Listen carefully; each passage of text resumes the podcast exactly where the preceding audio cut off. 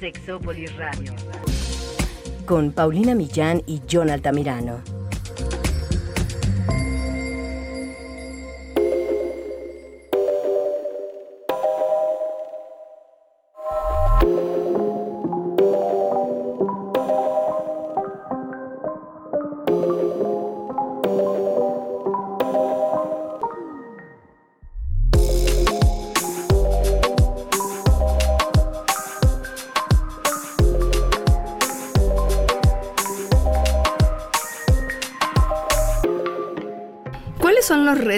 Que viven las personas poliamorosas cuando deciden tener este tipo de relaciones, que no son las más comunes, cuando quieren tener parejas con las que hay un contrato de no exclusividad a nivel emocional y sexual, pero sobre todo emocional. El día de hoy vamos a trabajar, platicar la segunda parte de esta lista grande de retos que recopilamos después de hablar con varias casi una docena de personas poliamorosas y se siguen acumulando los testimonios. Quédense, esto es Sexópolis, se va a poner muy bueno. Yo te quiero, pero déjame. No me amas, eso se te ve. Y si sigues, pues agárrate.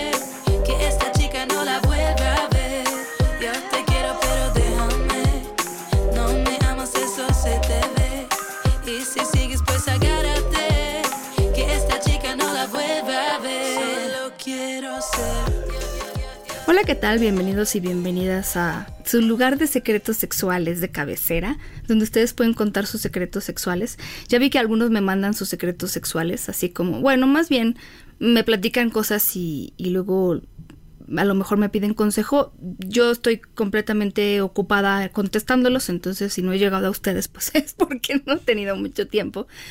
Y así es la vida de la sexología, sobre todo la de Jonathan y la mía. ¿Cómo estás, Jonathan? Es que de No, verdad. no. Me da risa porque yo- yo siempre he pensado, eh, bueno, no siempre he pensado, me han llegado como varios mensajes de, ¿y tú qué piensas? O, o- o te la pasas hablando de sexo, o te la pasas cogiendo. Y fue muy triste el fin de semana, justamente, cuando alguien me pregunta una expectativa de un sexólogo con respecto a te la pasas cogiendo. Y te moriste de la risa, por Pues, supuesto. sí, claro. Porque fue de... Entonces, pues sí, la vida está llena de mucha chamba literal. Hay mucho que, que, que, que trabajamos tú y yo, me queda bien claro. Como para, güey, yo quisiera cinco minutos y no para tener sexo, sino para Ay, dormir sí. un poquito más. Pero bueno. Sí, y para hacer cosas que realmente nos, nos gustan de repente, o sea, como esto de los hobbies, pues no, yo no sé. ¿Qué es eso? Ya hace mucho que no lo sé. Bueno, pero me pero- encanta. ¿Eh? Hacer sexópolis es maravilloso para mí, quiero que lo sepan y todo tiene que Sí. ver con ustedes, porque sin ustedes no somos, lo tenemos clarísimo. O sea, creo que sexópolis nace de dos necesidades, de la nuestra, de poder platicarles de cosas que no siempre nos preguntan, esa es una realidad, Sí. porque a veces como que en este afán, lo que tú decías, de ver a los sexólogos de una manera, piensan que solo hablamos de algunos temas, cuando en realidad hay muchísimos, muchísimos temas. Justo ahorita estábamos repasando una larga lista de cosas que tenemos que platicarles. De compartirles cosas nuevas, investigaciones nuevas, de reírnos, de contar de nuestra vida de repente, pero también creo que se complementa con la necesidad o el gusto de algunas personas de escuchar. Sí, y que justamente por eso el- el- surge y se mantiene Sexópolis, ¿no? Y, y en este afán de tengo dudas o tengo co- comentarios o quiero compartir, es que vamos a hacer esta segunda parte que tiene que ver con el poliamor, ¿no? que, que como pequeño resumen de lo que hablábamos la ocasión anterior, lo más grande es que cada persona, cada uno de nosotros tenemos que lidiar contra nuestros propios demonios y aprender a vivir Sí. con nosotros mismos antes de poder estar con alguien más. O con, esta- alguien es ajá, más. La soledad, el sentirse especial, el acomodar los recursos como el tiempo, el esfuerzo, etcétera. Que justo hablaba de la soledad otra vez eh, hace poco con alguien. No incluía el testimonio porque pues no lo tenía. Pero esta idea de, por ejemplo, lo especial. Vamos a hablar de lo especial. Y de cómo a veces, es, a veces eh, pues sí, luchas por tú sentirte especial, pero también a veces yo creo, creo, y esto es algo personal, no es algo que me compartió esta persona, pero que yo les comparto a ustedes, de cómo yo he aprendido a sentirme, eh, mm, a ver, a sentirme especial, pero también un poco ayudar a otras personas a sentir, en mi vida, a sentirse especiales. Yo conozco muchas personas, y ahí sí, a lo largo de un tiempo, muchas personas poliamorosas que de repente batallan con este asunto de, pero ¿por qué soy especial para ti?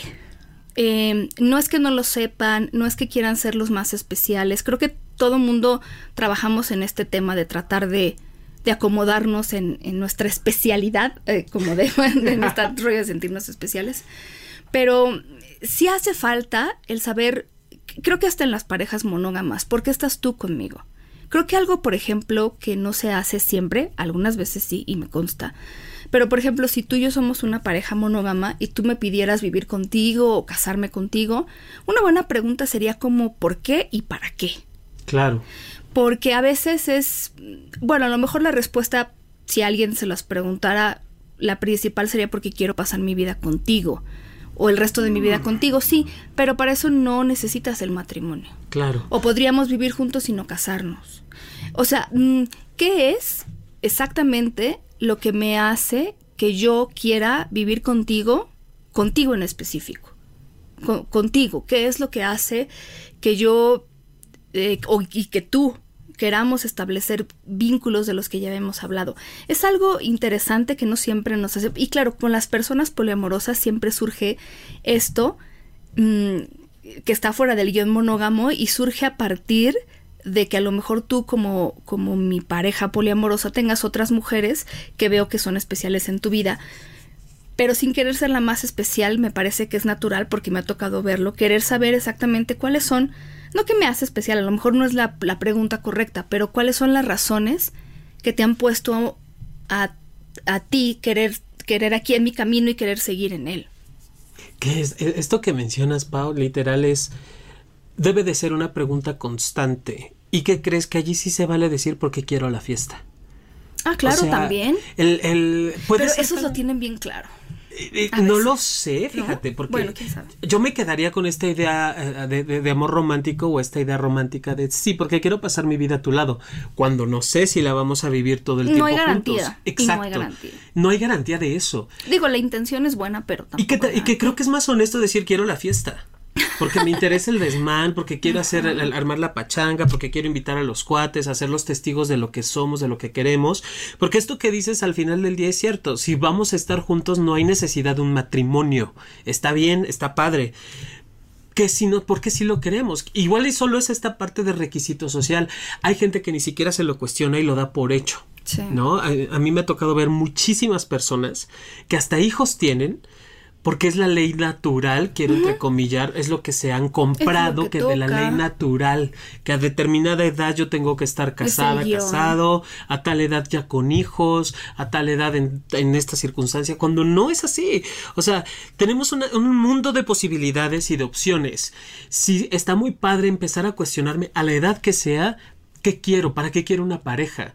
Me ha tocado ver, y mucho en el consultorio, personas que que por el contrario no tienen una sola relación y si están como en esta lucha constante de quiero novio, quiero novio, quiero novio.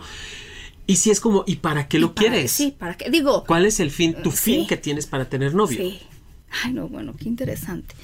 Qué interesante y entonces aquí es donde también de repente muchas parejas poliamorosas están en el estire y afloje o tríos o manada, guerrilla le dice una amiga, besos. Orquesta. Eh, sí, sí, sí, efectivamente es también saber eh, en esto que decíamos la vez pasada de otra de otro testimonio. Yo que decía yo cuando siento inseguridad pienso considero enumero, enlisto las cosas que yo tengo con esa persona que nadie más tiene. Creo que no sé si, no sé si es natural, se los digo así como, no sé si haya una investigación al respecto, pero como querer saber, sí, que, que tengo contigo, que, que yo puedo mmm, incluso eh, encargarme de guardar, de conservar y que es especial para ti. ¿Qué ves en mí que no quieres que cambie? o que a lo mejor si cambia quieres que platiquemos al respecto. No sé, pero creo que esa parte no hay que echarle en saco roto, porque a veces siento que algunas personas poliamorosas, y creo que hablo por mi experiencia, no que yo lo haya creído, pero que conozco gente que lo ha creído, que, que a lo mejor si, si dices es que contigo tengo más vínculos y entonces contigo me atan más cosas, ya estoy automáticamente discriminando a las demás personas, cuando en realidad pues más bien es como un reconocer que hay cosas diferentes, no sé. Sí. Y que yo, eh, fíjate, ahora que dices esto de poner como en, papel lo que me atrae, a mí me ha tocado escuchar que cuando están en conflicto estas relaciones a veces eh, justo ponen en, balanza lo que me gusta y lo que no me gusta. Eh, yo diría que no solo hay que ponerlo, pero sí hay que quitar la balanza porque esto que no me gusta también forma parte de mi relación Mm, contigo. es verdad. Y esto que te que me gusta de ti es lo que me atrae, lo que me llama, pero no por no por una va a pesar más la otra. Sí, y tampoco es un a pesar de esto estoy contigo. No, por favor, no. Solo es tener como la claridad y la certeza de qué estoy viviendo, porque probablemente en esto que no me gusta, sí, estoy en conflicto contigo en una relación poliamorosa, porque de pronto siento celos que tú ya tienes novia y te vas con ella, o tienes novio y te vas con él. Y entonces empiezo a sentir este, este nervio, este miedo, y bueno, hago mi lista de qué me une a ti. También puedo poner qué, qué me separa. ¿Qué me hace a un lado? Y entonces le doy como el mismo valor o el mismo peso, reconociendo qué es lo que me separa y entonces sobre esos puntos que me separan, poder hablarlo con la pareja. Sí. Y eso no es balanza, no es ponerlo en qué pesa más uno u otro, sino es ser como totalmente honesta o totalmente honesto en esto que estoy hablando contigo. Y tenerlo claro. Claro, por supuesto, tener como esta certeza de ya sé que me une a ti. Y también el conflicto me une, y también la división me une a ti, y también lo que no me gusta me une. Fíjate que hablando de unir, uno de los puntos que yo encontré es de los retos de vivir el poliamor.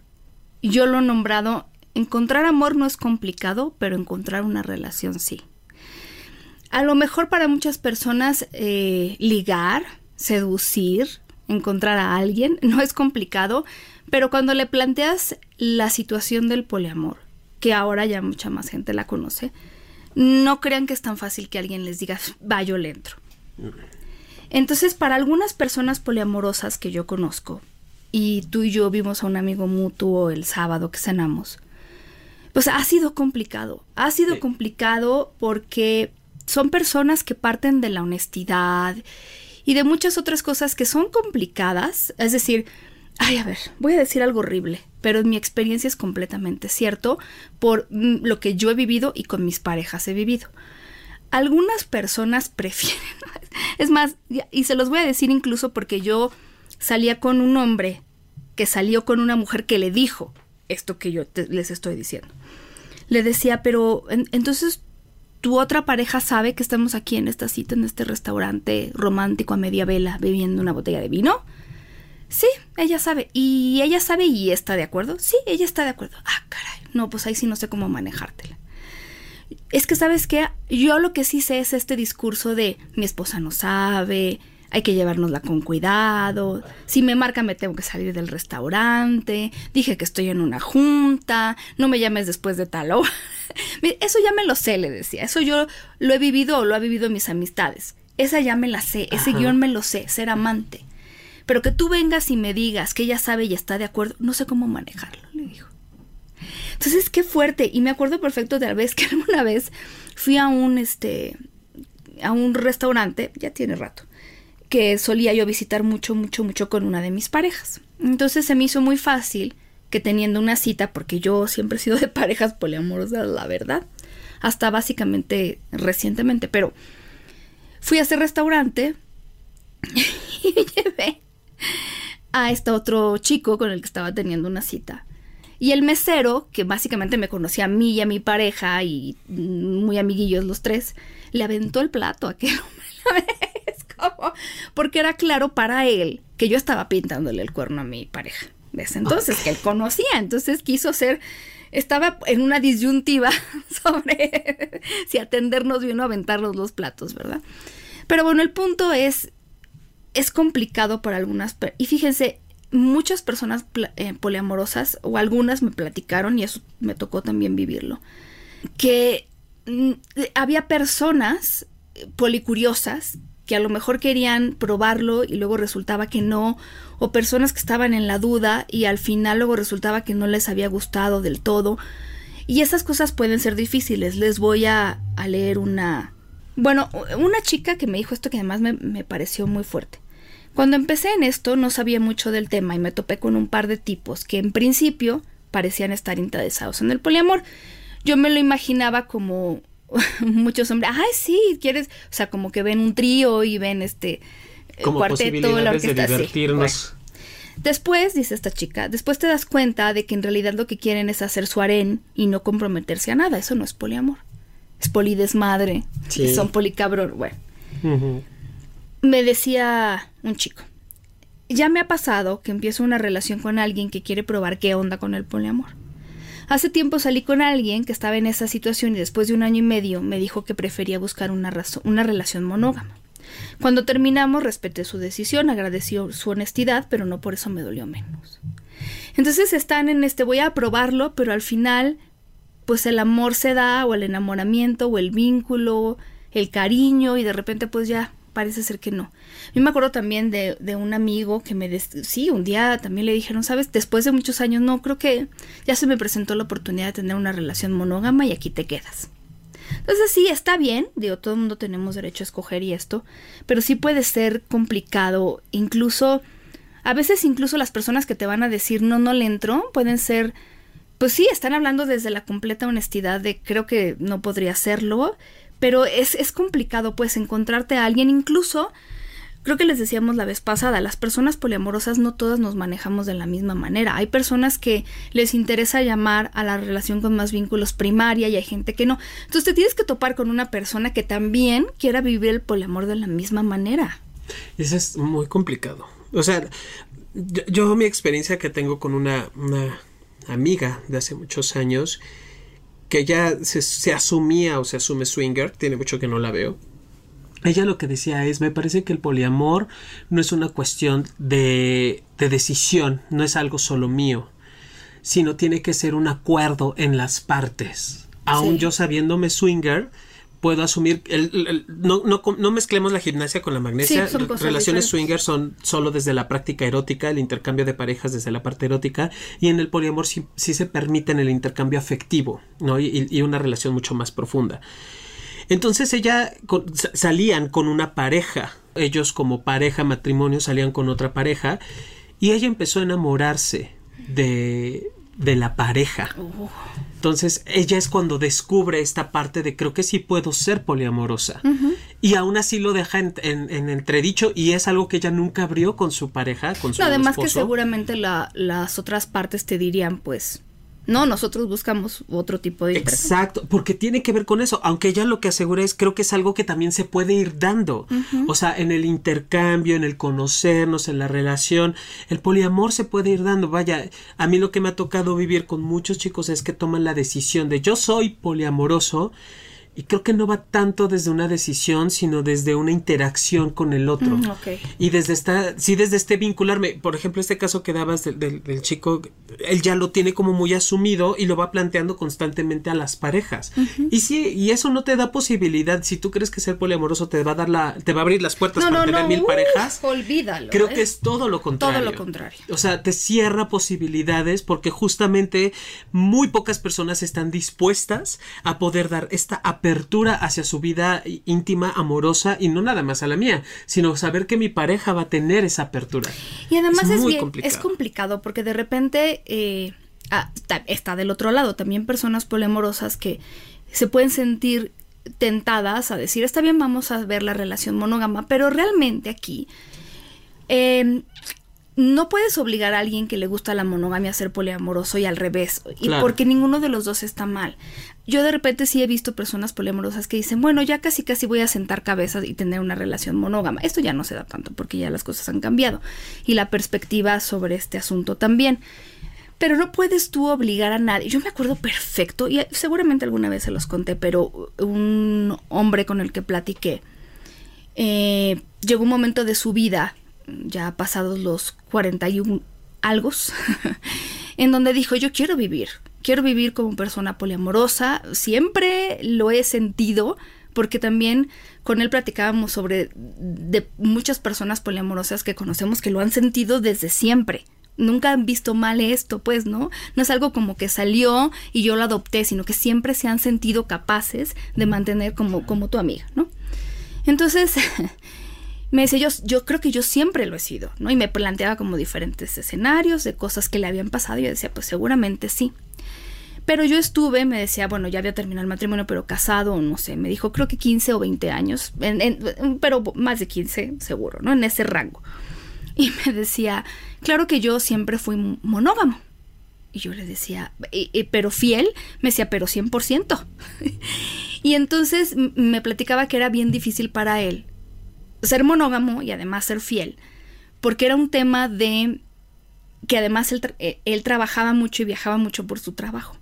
Entonces él me decía, yo llegaba a una ciudad diferente y yo lo que hacía era trabajar, regresarme al hotel, subirme a mi habitación y pedir ahí la cena y el desayuno. Yo sabía que si yo bajaba, que si me iba al barecito a tomar, algo podía pasar y yo no quería que eso sucediera. Si yo quería realmente cumplir la promesa de exclusividad sexual y emocional que yo había hecho a mi esposa, tenía que ser así. Pero yo no quiero vivir así.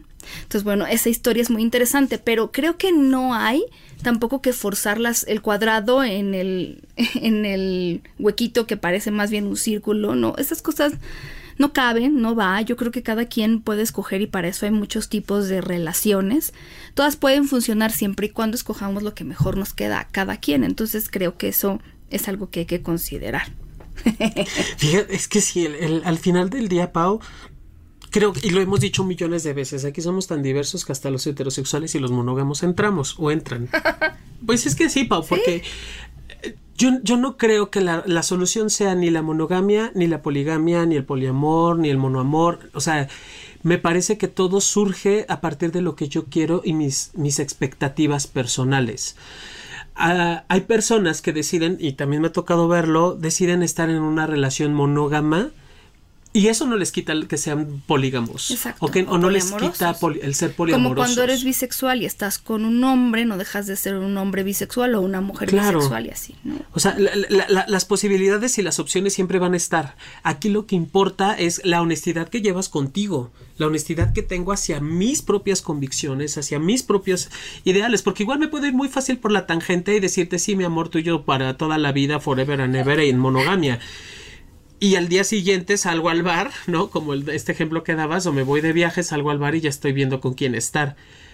Creo que, que, el, ser honesto desde mí implica precisamente el no engañarme, o implica el, el ser capaz de poder decirme la verdad, el asumirme en mi verdad. Y puedo engañar al mundo, como siempre lo he dicho, puedo engañar a todo el mundo, pero si ya intento engañarme a mí mismo, eso ya es como pues como para qué. Y le dolió y lo vivió con mucha amargura y claro, en una época en que estuvo casado en que definitivamente de esto no se hablaba, ni nadie lo consideraba como algo positivo, posibilidad. Entonces, bueno, claro, pero, pero aún así ves, ni siquiera así te puedes engañar. Algo que pasa con el poliamor, esto es como cuando la gente forma estos dominos, donde uno que se forma para que se caigan todos, como en una reacción en cadena. Y que si tú tocas un dominó y se, se voltea, voltean todos los demás. No sé si es así la analogía, pero en el poliamor lo que otras personas hacen, de alguna manera te afecta positiva o negativamente. Miren, aquí seguramente le hemos, les hemos hablado, y no sé si lo recuerden, de la compersión. La compersión es lo opuesto de los celos y es una especie de empatía. Es la felicidad que yo puedo sentir cuando alguien que yo amo encuentra felicidad en otro lado, en este caso específico con otra persona. Entonces, yo alguna vez les platicaba, es, es una sensación muy poderosa, es una emoción muy fuerte, y que yo les había dicho que alguna vez, creo, si no se los digo, que yo lo, lo viví con, con una persona con la que salía, que se enamoró de alguien más, que también para mí era alguien que yo quería mucho y entonces sentí eso, que para mí fue una especie de enamoramiento y si ustedes han estado enamoradas, enamorades, saben que esto es muy fuerte y que hasta platiqué con las personas que habían creado, casi como más bien descubierto este término para para un poco afinar los detalles de cómo se sentía. Se siente así, la conversión es muy poderosa. No es un término que todavía van a encontrar en la Real Academia de la Lengua Española, pero que sí existe en cuanto a las personas que lo hemos vivido. Entonces, algo que puede hacer tu pareja con alguien más te puede afectar de manera muy positiva, pero también de, manera muy negativa. Y ahí sí tengo como tres ejemplos de situaciones en las que la otra persona a lo mejor que son dos al principio, pero que llega una tercera, y cómo puede cambiar esta dinámica para mal. Fíjense, me dice una chica, alguna vez mi novio se enamoró de una mujer que desde el principio me generaba una especie de mala vibra. Lo hablé con mi novio, pero él pensó que eran celos míos. Para no hacer el cuento largo, él terminó dándose cuenta de que lo que ella quería era una relación monógama y que había accedido a salir con él porque le gustaba mucho y pensó que podía, pues, convencerlo, ¿no? De dejar la relación. Entiendo que no todo el mundo es honesto en muchos aspectos de la vida, pero en ese caso lo que pasó casi nos cuesta la relación. Entonces ahí la, la presencia de esta tercera, que lo que quería era como, es que a mí me gusta mucho él y entonces lo que voy a hacer es pues a acceder a lo que me pida, que eso también lo hacemos en las relaciones monógamas, ¿no? Si solo quiere sexo, si solo quiere no sé qué, lo voy a, porque ya estando ahí, ya lo puedo convencer. Y a ver si le meto el gusanito de dejar y empezar una relación monógama conmigo, ¿no? Que pues no sé si pasa, por lo menos en los casos en los que yo he visto no pasa, ¿no? Porque ha habido, por ejemplo, este chico me contaba, pues le dijo, ¿en qué momento te, he dicho que yo quiero una relación monógama? no va por ahí. A lo mejor un día me canso de mi pareja y se termina la relación, no sé, pero a eso, a que yo vaya a establecer una relación monógama, no va por ahí. Entonces lo que hace una persona también puede ser, como dice ella, no es que todas las personas sean honestas en la vida real, en el mundo, pero esa deshonestidad cómo puede entrar en juego en estas fichas de dominó cuando llegas un momento en el que ya no se da todo y, las vibras casi como cuando avientas una una piedra en al agua y se hacen unas ondas, pues sí, todas estas ondas nos llegan de alguna manera. Fíjate que, que ahora que mencionas a esta chica, híjole, qué difícil también es esta parte del autoconocimiento, volvemos a tocarlo, porque sí tuvo que ser como muy honesta con ella, muy reconocer que sí me está pasando, porque muy fácilmente se pudo ir hacia la parte de los celos. Y la pareja, obviamente, vibrarlo desde allí, claro, está celosa. O hasta el decir yo estoy celosa, yo creo, porque. Ajá, y claro que puedes poner en, tela, en, duda. Pero cuando te das cuenta de todo esto, de que, a ver, no estaba mal este sexto sentido desarrollado o esta sensación, o te conozco tanto como mi pareja, que me doy cuenta que sí, sí fui certera en esto que estoy dándome cuenta que estoy recibiendo este mensaje o este doble mensaje por parte de esta persona. O sea, sí hay como solo necesito estar al, tanto de mí, de, de, qué sí me está pasando. Y la mejor forma de saberlo es también viviéndolo. Porque no dudaría que en algún momento esta mujer haya vivido celos. Sí, sí. ¿no? Y que sí haya reconocido. Y, y ahí está un gran punto a favor, Palomita, de los beneficios de vivir los celos, el reconocerme. sí, sí, porque además de celos hay otra cosa que me está no, mal vibrando, pero es interesante. Pero aquí este tema de las inseguridades ajenas salió mucho porque, eh, por ejemplo, decía una chica, yo me di cuenta, y luego yo también entrevisté a un chico que lo decía, que tú no puedes hacer acuerdos con una persona que estén basados en el miedo. Fíjate, te voy a leer el testimonio de un hombre. Cuando empecé a establecer relaciones poliamorosas tenía muchas ganas de vivir cosas nuevas y también mucho miedo de, mi de que mi pareja en ese entonces perdiera el interés en mí. Empecé a pedirle acuerdos que hoy entiendo que son injustos. Por ejemplo, me aterraba sentirme excluido si ella viajaba con otra persona. Entonces era como, no, no puedes viajar con nadie más. O si hacía pública su relación con alguien más. Entonces no puedes hacer pública tu relación. Me costó entender, dijo, que las reglas no te salvan de una decepción amorosa y que lo mejor que se puede hacer es apostarle a la confianza. Entonces me decías que no puedes hacer reglas basándote en la censura.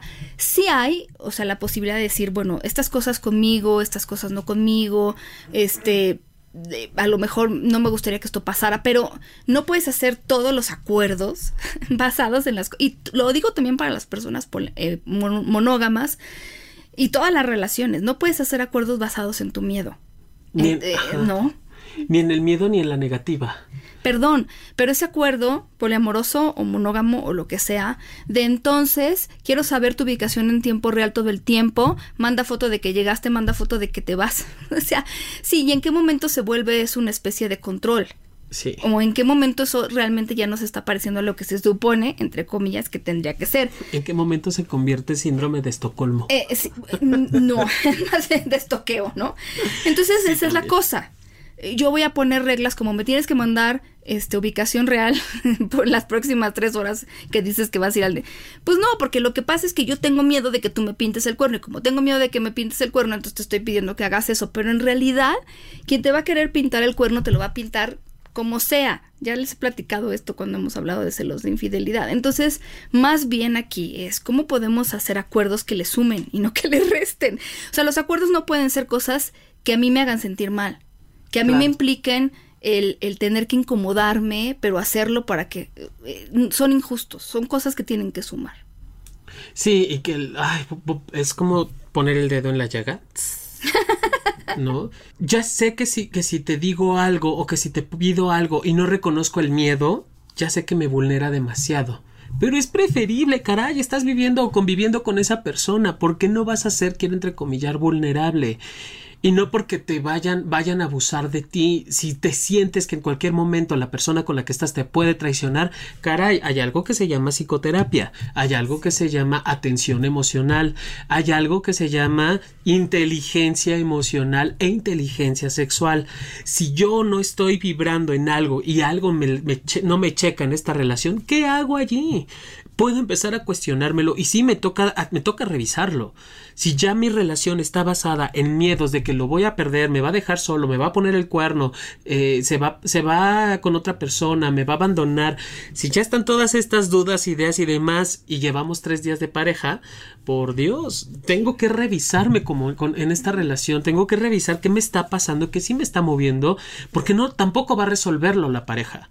O sea, por muchos acuerdos de este tipo que hagamos, de, de no, de, de, censura, de negatividad, de control, por muchos acuerdos que existan, al final, yo pongo siempre este ejemplo. Imagínate que esa relación es una, una, una bolita de plastilina o de masilla todo, lo que vas pidiendo va apretando esa masilla. En algún momento la masilla se va a escurrir por, por entre los dedos y la figura eh, eh, circular redonda que, tenía la va a perder.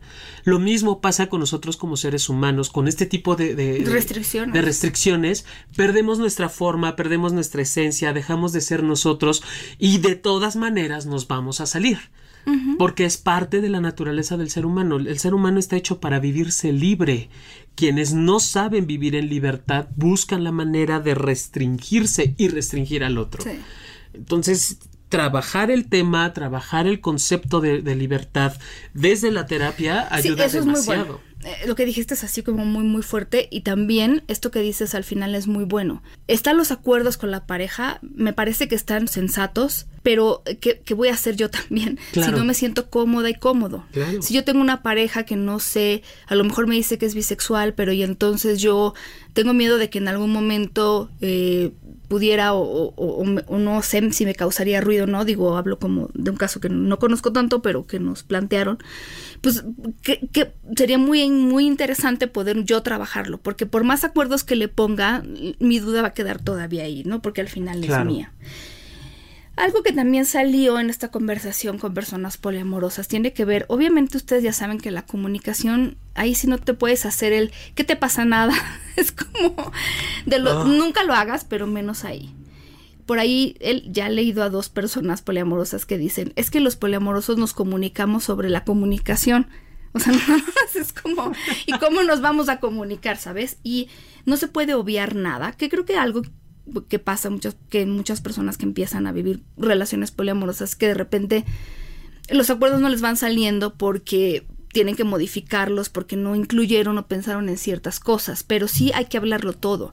Ni siquiera se trata solamente de hablar de sexo protegido, sino de qué acordamos hacer, cómo, cómo nos protegemos, qué vamos a hacer eh, juntos por separado, muchísimas cosas. Una mujer me decía, un acuerdo importante que tengo con la pareja con la que empecé a ser poliamorosa es hablar sobre quién nos gusta y sobre posibles prospectos.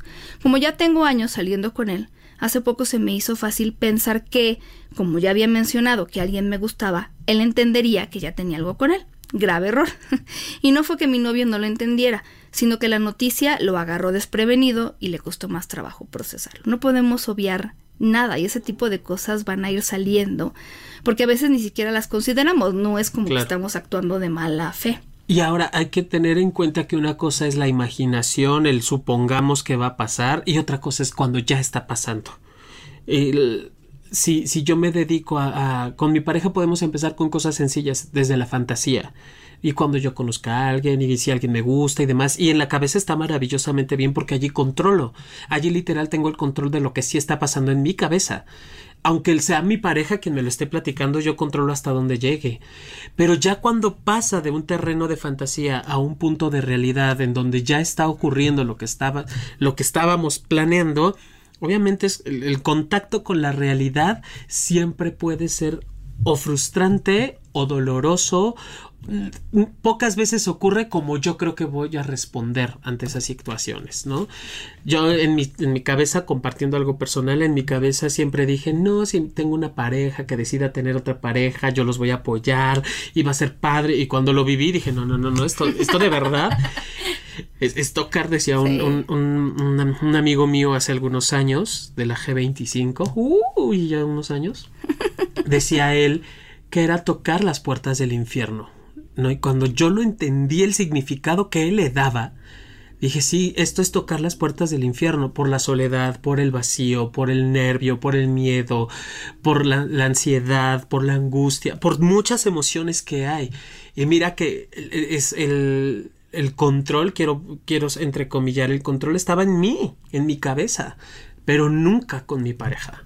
Y nunca va a estar. Por muchas restricciones, como mencionábamos hace un rato, por muchas restricciones que dejé, al final la libertad de mi pareja va a ser siempre suya. Siempre, o sea, imagínense la libertad, cuando habla Jonathan de la libertad, es la libertad emocional y psicológica. Claro. Que los seres humanos estamos, o sea, podemos estar encerrados y nuestra mente estar en otro lado. Eh, algunas personas poliamorosas, este tema más o menos lo acabamos de tocar, pero se sintieron mal al principio, como me decía alguien, es que hay muy pocos referentes al, al poliamor, ahora más, ¿no? pero muy pocas referencias a relaciones poliamorosas en la cultura popular, llámese películas, novelas, series, libros, etcétera. Y incluso encontrar un terapeuta puede ser complicado, que entienda cómo se mueven estas dinámicas. y entonces a él le pasó, y es mucho más joven, pero que me decía, mientras me asumía como poliamoroso, traté de jugarle la monogamia porque yo sentía como que era lo que conocía, lo que tenía que hacer, ¿no? Y en algún momento, pues sí, empezaba relaciones donde quería de principio plantear algún tipo de apertura, pero terminaba cediendo a la petición a veces de mantenernos monógamos, pero eso resultaba en un desastre porque yo rompía el acuerdo y terminaba perdiendo a la persona. Entonces es, es complicado cuando vives en un mundo monógamo.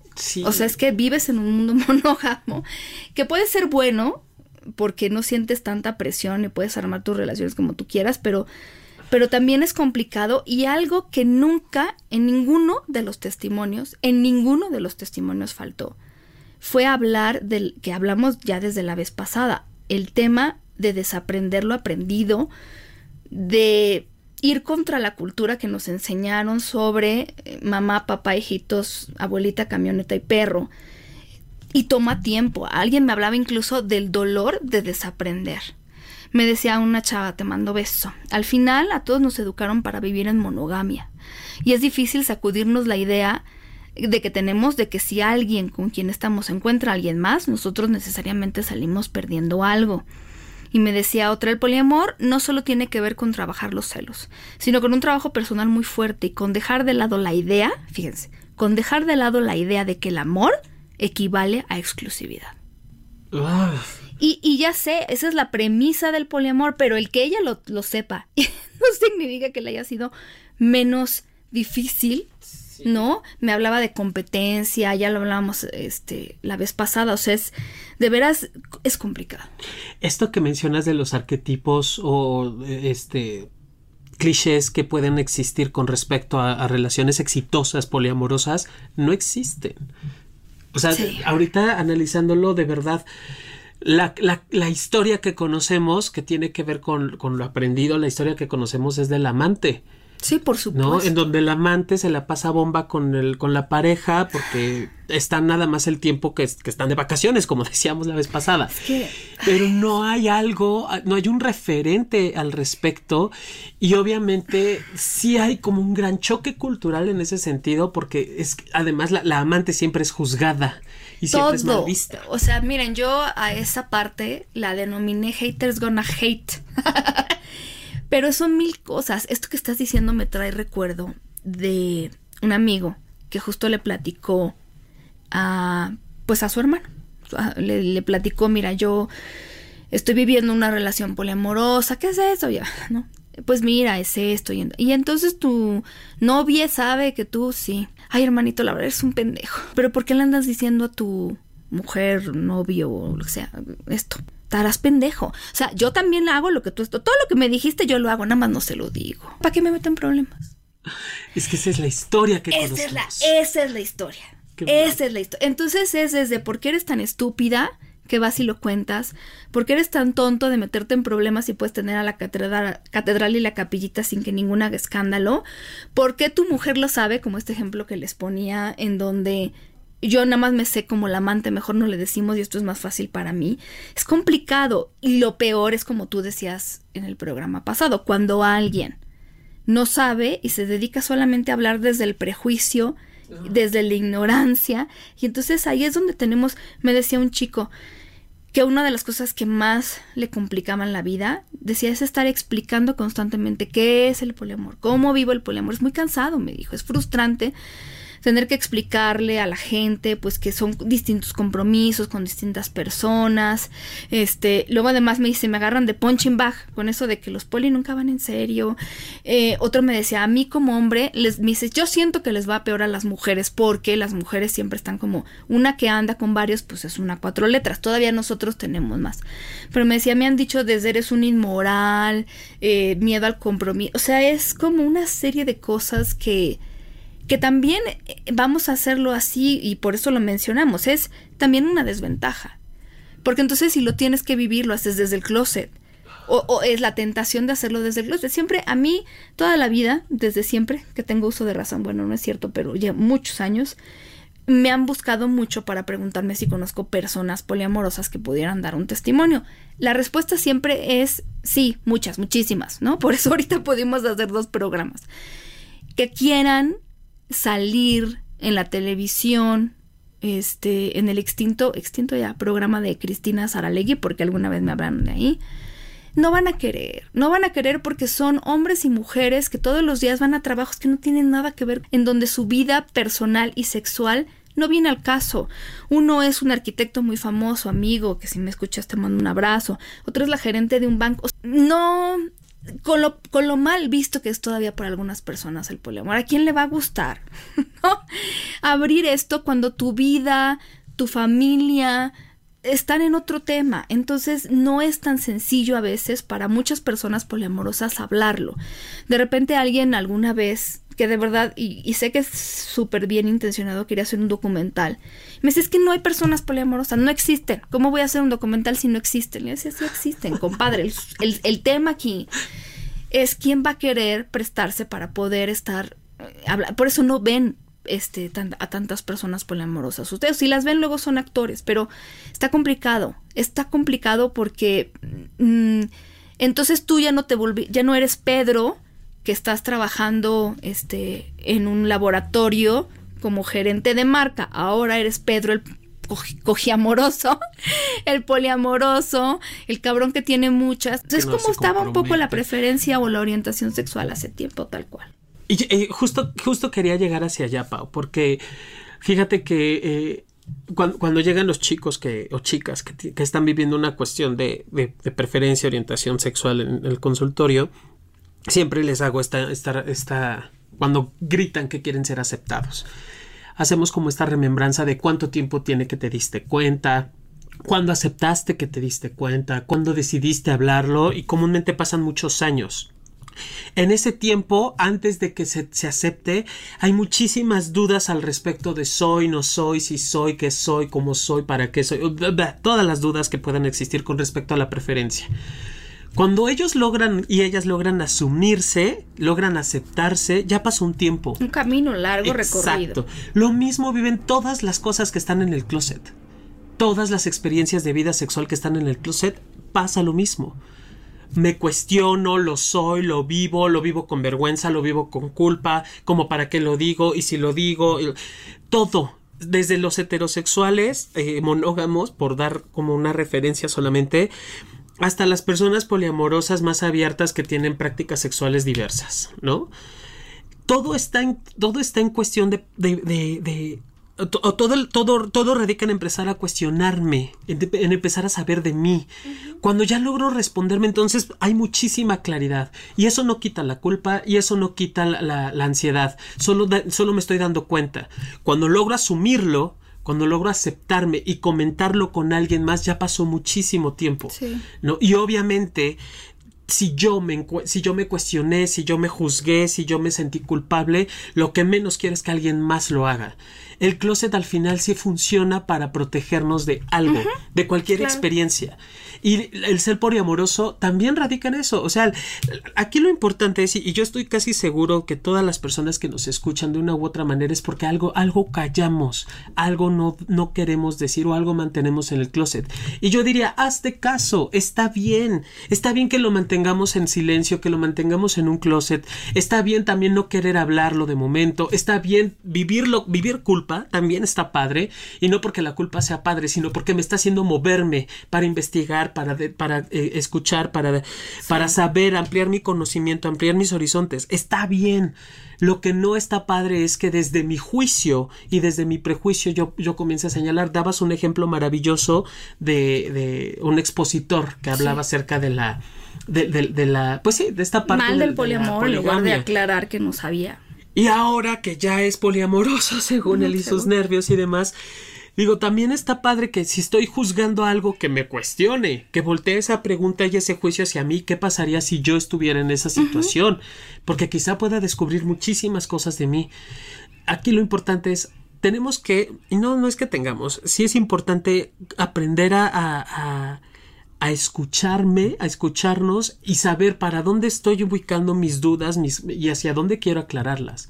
Y entonces sí, quizá la experiencia del closet pueda ser diferente.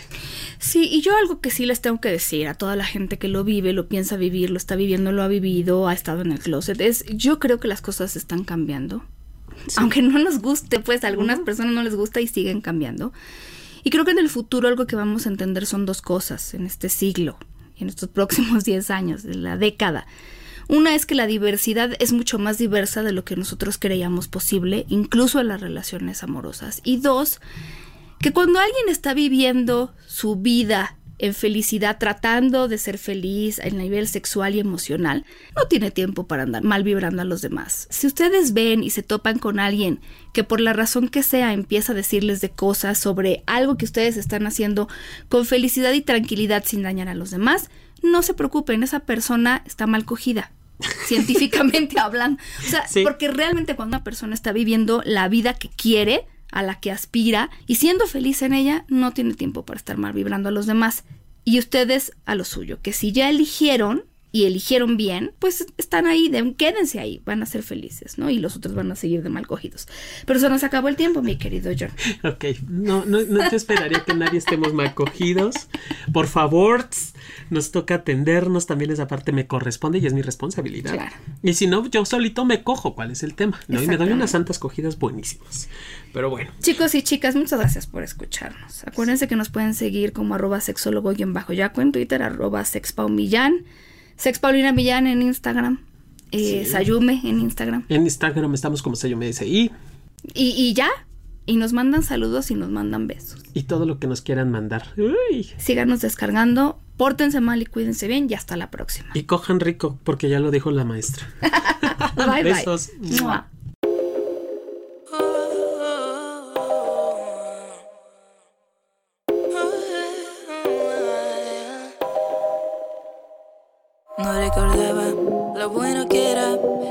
solas, sin que me juzguen con mis amigas cantando rolas. Que me aprecien, pero no tanto, quiero estar sola. Estar soltera, no disponible y siendo moda. Yo te quiero, pero déjame. No me amas, eso se te ve. Y si sigues, pues agárrate. Que esta chica no la vuelva a ver. Yo te quiero, E se sigues, pois sagrada